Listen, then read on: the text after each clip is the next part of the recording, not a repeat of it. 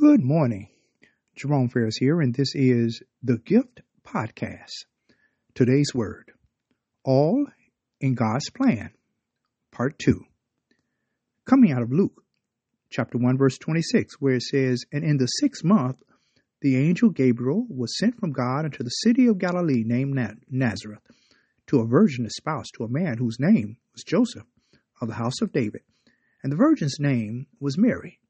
And the angel came in unto her and said, Hail, thou art highly favored. The Lord is with thee. Blessed art thou among women.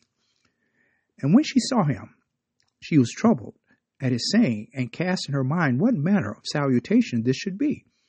And the angel said unto her, Fear not, Mary, for thou hast found favor with God. And behold, thou shalt conceive in thy womb, and bring forth a son, and shall call his name Jesus. On yesterday, we began this uh, this journey, this journey to Christmas, the birth of our Lord and Savior Jesus Christ. And we looked at Zacharias and Elizabeth, uh, two uh, faithful uh, people who loved God and served Him, and how God uh, visited Zacharias through the angel Gabriel and uh, told him that he would, he and his wife Elizabeth would bear a son, and his name would be called John and that he would be filled with the Holy Spirit, and how he would be a blessing, how he would prepare the way for Jesus Christ. Well, it is now six months later.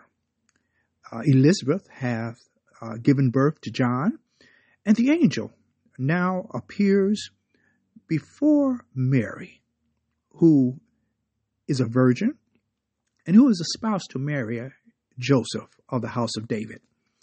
Now we see here a similar uh, interaction in that when she saw the angel, she too was troubled. And the angel uh, just let her know, fear not, for you have found favor with God. You will conceive and bear forth a son, and his name will be Jesus.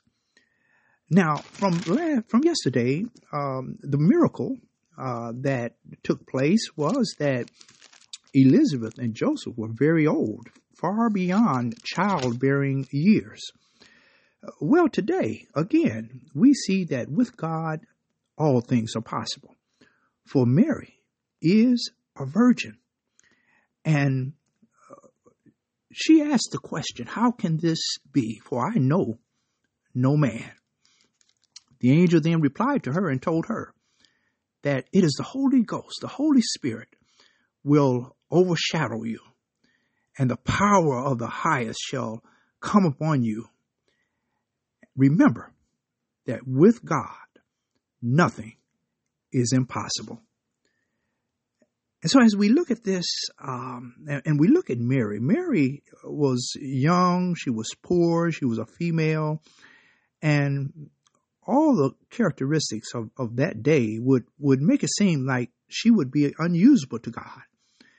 But my beloved, let me say this to you today.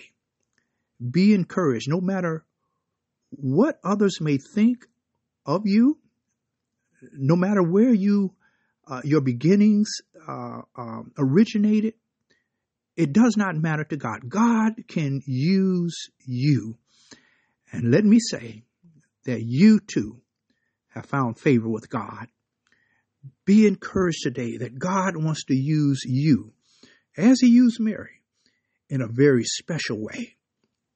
He wants to use you to let others know that Jesus Christ lives. So I, I, we bless the name of Jesus today and we thank God. We thank God for this time or this season uh, the reason we celebrate is that Jesus Christ is born.